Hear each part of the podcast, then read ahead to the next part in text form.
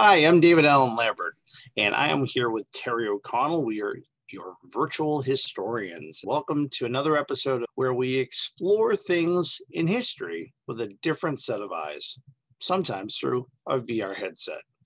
Today, we're going to talk about some websites that we've found very useful. Primarily, it's YouTube. You probably use it all the time.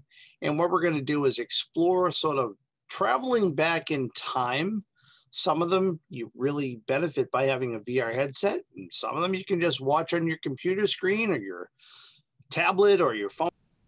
Enjoy a little bit of a stroll through the past. So, Terri, why don't we take them onto a little bit of a time travel trip using current technology? I love it. Let's do it. Okay. Well, I'm going to start off with the first historical event that I can say that I was witness to, not that I really remember it at three weeks old, and that's man landing on the moon in July of 1969. I was a mere three weeks old when man landed on the moon. Neil Armstrong and Buzz Aldrin made a captivating audience around the world reach for the stars. And of course, now we have the technology with commercial space flights. And I think people are looking at this with a different set of glasses. But if you want to watch the Apollo 11 mission, you can actually see a great little video clip, all done by computer animation, but it's overlaid, Terri, with great sound bites of what was actually happening. So you can watch that whole Apollo 11 mission virtually and it's really cool. It's on youtube and of course all of the links we're talking about you'll be able to find at the end of this video. That sounds really cool. That was before my birth so maybe i'll go watch it. There you go. And everything beyond this is before i was born so i'm going to stop it right there on things that i can relate to. I mean even i was going to say maybe watching a video on woodstock i'd be a couple of months old but i figured that 1969 that's probably the key event was probably the Apollo landing. Terri, the next video I found, which is a VR experience in 360, I was a little, I don't know, I should say, moved to the point of tears because it was Auschwitz. Um, and of course, we all know uh, when you mentioned Auschwitz, World War II, uh, the Nazi death camp, this concentration camp, is someplace that's, as a historian, been on my bucket list to want to visit out of respect. And I think that was my same motivation to want to watch this video on YouTube. It's an English version of a tour, and it actually has three survivors that talk, and they're actually there explaining certain things that went on. I really I don't think it's going to leave a dry eye uh, in the room. It's such a heavily emotional video to watch. You're seeing the sights and all the buildings, and I really, you know, I think you really have to watch it to, to understand it. And if you haven't been there before, this may be a way of either preparing or at least giving you that experience of being there. Maybe it's something you don't want to go see because of how horrific uh, this chapter of history was. But that being said, it should never be forgotten the countless millions that perished at Auschwitz and other places like Bergen-Belsen and Dachau. These are places that are just an absolute. I really, I really, I don't know. It's hard for me to kind of express. It's just, it's mind blowing to think that humans could be so cruel mm-hmm. to actually another human but this is just a perfect example. And these buildings weren't all leveled, and they're there sort of as a reminder and a memorial. What's your thoughts on Auschwitz and places like that, Terri? I mean, I know that we've talked a bit about World War II before. So I will tell you this: Auschwitz is uh, definitely on a place I'd like to see. I did actually start that video when I started making my list over a month ago of um, links to share, mm-hmm. and I couldn't I couldn't watch it. I had to stop I, it a couple of times. I did finally it. watch it through, but yeah, it's kind of like as a historian it's like you have that interest and you need to know i mean it's not a morbid curiosity because i mean i actually knew people that were you know who survived the holocaust mm-hmm. growing up and you you hear about it and you see the photographs but to see it as a 360 now mind you i did not watch it on a headset mm-hmm. i watched it on my computer screen mm-hmm. i don't mm-hmm. know if i could be fully immersed to be there no, i don't think i could I've talked to people who have gone and they've you know they've said it's definitely um, something you have to see, you have to experience, just what was there. Yeah. And I think that's all I can say is it's yeah I, yeah I definitely need to go, but I, I couldn't watch the video. I did try. Well, I think the next one you have is more related to some individuals from a variety of different countries around the world and has a genealogical slant to it, which is Ellis Island. So I'll let you tell us about that. So, you know, what's funny is I don't think I have anybody that came through Ellis Island, but I'm fascinated by it. When oh, we yeah. went to New York years ago, it was the one place like you had to see. We did not get off the ferry to see the Statue of Liberty. I was fine seeing her in the harbor Mm-hmm. But I had to get off and walk through Ellis Island. And it was just an amazing day to go and do that. So, Ellis Island in 360, it walks you through the rooms. It shows you where they kept people that had to stay because they weren't cleared to go into the States. Definitely well worth the watch. I don't remember how long it was, but I think as an American, if you have family who have come through Ellis Island, it's definitely worth that watch for the genealogists out there. Yeah, I don't have any personal ancestry that came in. Most of mine that came into uh, the United States that late mm-hmm. came in through Boston, came in down through Canada by the night ferry. So we didn't have that sort of Ellis Island experience, if you will. Mm-hmm. Um, however, my daughters great great grandfather came over from Scotland to Ellis Island. So I hope to bring them sometime so they can kind of experience it. So I indirectly have an Ellis Island ancestor by marriage. So, well, that's great. That should be a great one to do. You know, you mentioned about going into New York Harbor, and soon we're going to be doing that next year on something a little bit more luxury liner than maybe what your ancestors may have arrived in Ellis Island. So, uh, Terri, why don't you give them a little bit of insight on our two cruises for 2022 that we hope that you're aboard with us? So, first, let's talk about the transatlantic because that's the one I think that I'm most excited for. We are going to be aboard the Enchanted Princess. And this goes from September the 2nd of 2022 through September the 17th.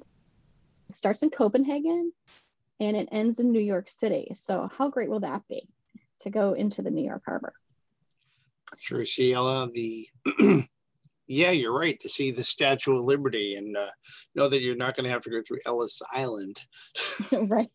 yes, exactly. We'll have our passports, right? Yeah, no, that's really exciting. I think I've always had a bucket list of going transatlantic, and I know that we were talking about after we did the Canadian cruise uh, a couple of years back, how fun it would be to actually bring people who may have never gone on the water the same route that their ancestors did. Mm-hmm, um, mm-hmm. And so we're going to have some stops in between. Yes, we have a lot of stops. So, what countries are we hitting on this cruise? So, we're starting in Amsterdam, we're hitting Norway, we're going into Northern Ireland, and then the Republic of Ireland. Mm-hmm. And then I just thought of something. Island. We're going to be in Ireland for the centennial, aren't we? Uh, 1922 to 2022. Just gives me goosebumps. Ah, that's pretty amazing. It's pretty amazing. Yes. So I'm sorry to interrupt you, but I wanted to point That's that okay. historical that factoid out. So. Yes. And that we'll have to look at dates, see how close we are. And then we go into the Azore Islands. Um, oh, that's so the great. rest of the time it's all at sea. So there's a lot of time for learning. Our mm-hmm. goal right now is not to do full day of learning on each sea day, but maybe like a half a day and have some fun, enjoy the ship because there's so much to do personally, on Princess Cruises, the last one I was on, they had trivia three times a day. Love to trivia. do some historical trivia and get a team of our own people together. To I would tell you questions. when I did the Celtic cruise, we won one night. so we did get a bottle of wine or bottle of champagne for winning, which we took to dinner and you know shared it very quickly, glass for everybody. There's just so much stuff to do on the ship and really it needs to be looked as its own destination. A lot of people get there they get on and they think i'm going to these ports and i have to see everything but they're not thinking about the ship itself being its own destination. Right. With all these great things to do. So i think it's a great way to come out and meet your virtual historians Dave and I are quite fun. it should be a blast, and I hope that some of you will take advantage of this. And Terri will give you all the links to yeah, find out we'll more put, at the end. It'll all be exactly. And um, this isn't the only time we're going on the water in 2022. We're going to be doing that a few months before in the spring. And why don't we tell them about who's going with us on that one and what so that one the, is all about? So in the spring, we're doing the Caribbean. It's going to be a one week trip. It's May the 7th out of Fort Lauderdale goes to the Grand Cayman, Roatán, Belize, Cozumel, and then back to Fort Lauderdale. This one we are doing with Gen Friends. So if you're a genealogist, maybe you're watching Cheri Hudson Passey's Gen Friends. They get together weekly with a YouTube show discussing what's going on in genealogy. So Cheri, Dan Earl, and Laura Hedgecock will be joining us from there. We'll be talking about genealogical records, sharing your family stories, and I believe a little bit of methodology in our learning. And those will be full day learnings while we're at sea. Any port day is yours. Go do what you want, see these different islands, and enjoy yourself. Get out there and enjoy the sun.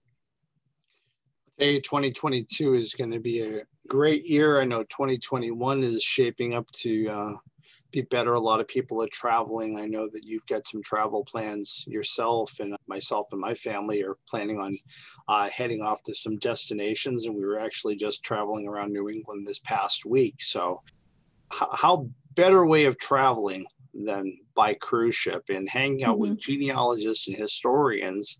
So, come on and aboard. I think, I think a, a good thing to mention here too, Dave, is that in 2022 most of the genealogical learning is still going to be virtual.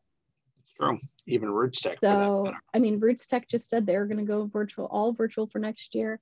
So, if you're really looking to get out of the house to get some in person learning, there's not many options yet for 2022. So, these two cruises, both on Princess Cruise Lines, are a good time to come rub elbows, meet some people, learn mm-hmm. a little bit, travel, see things. And I've actually started pulling together a list of the archives in different ports so that if you have any Caribbean ancestors or anybody in the ports we're going to on the transatlantic, so that you'll be able to go pull whatever you need to pull record wise and see what you can learn there about your ancestors that you might not be able to learn from home. Excellent. Well, come on aboard with us and not have it be virtual have it be in person as VR you know, historians and genealogists alike unite. As Julie, the cruise director, and all her friends on Love Boat said, come aboard, we're expecting you. it's true. Well, let's get back to our list here. Well, we touched base in the 1890s, of course, when Ellis Island opened up. And we're going to stick with the 19th century for our next listing for VR history. And this one I really enjoyed after you sent me the link because I used to be a reenactor. So why don't you tell them what you found? So this one is a the Civil War 1864 a virtual reality experience.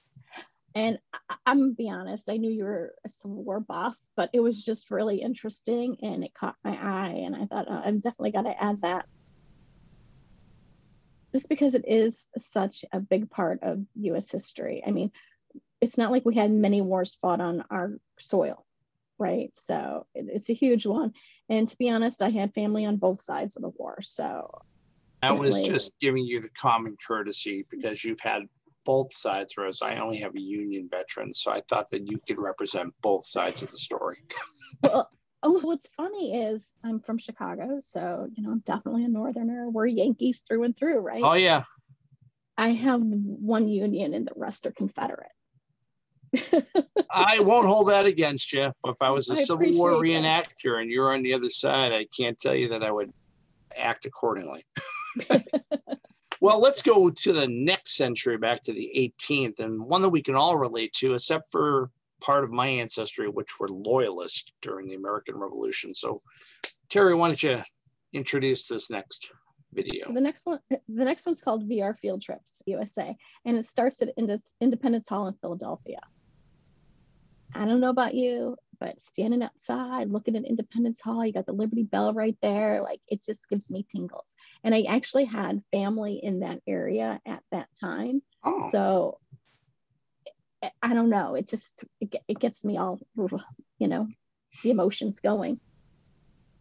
But this one is, and I, I know we haven't talked about who's put out every video that we've talked about. And It'll be in our in the blog post, but this one was put up by Pen Pal Schools. So I think what they're doing is they're doing VR videos for homeschoolers. So this one it starts oh. in Independence Hall, but it goes to DC and I think it ends in New York and it's like a 4 minute video. You know, it's our history. That's great. Well, that brings it. me to the video that I'm going to talk about, which my ancestors are actually at. That was on the Battle Road in Lexington and Concord, of course, April the 19th, 1775. And when the British were retreating back to Boston, many militia units from across Massachusetts and even other New England states came on the call that the British are basically were coming. And the British did. And they went to Lexington and Concord, but they retreated on the Battle Road back to Boston. This video is a 360 experience and shows the reenactment of many of the different battle scenes that you would have probably seen at that point in time.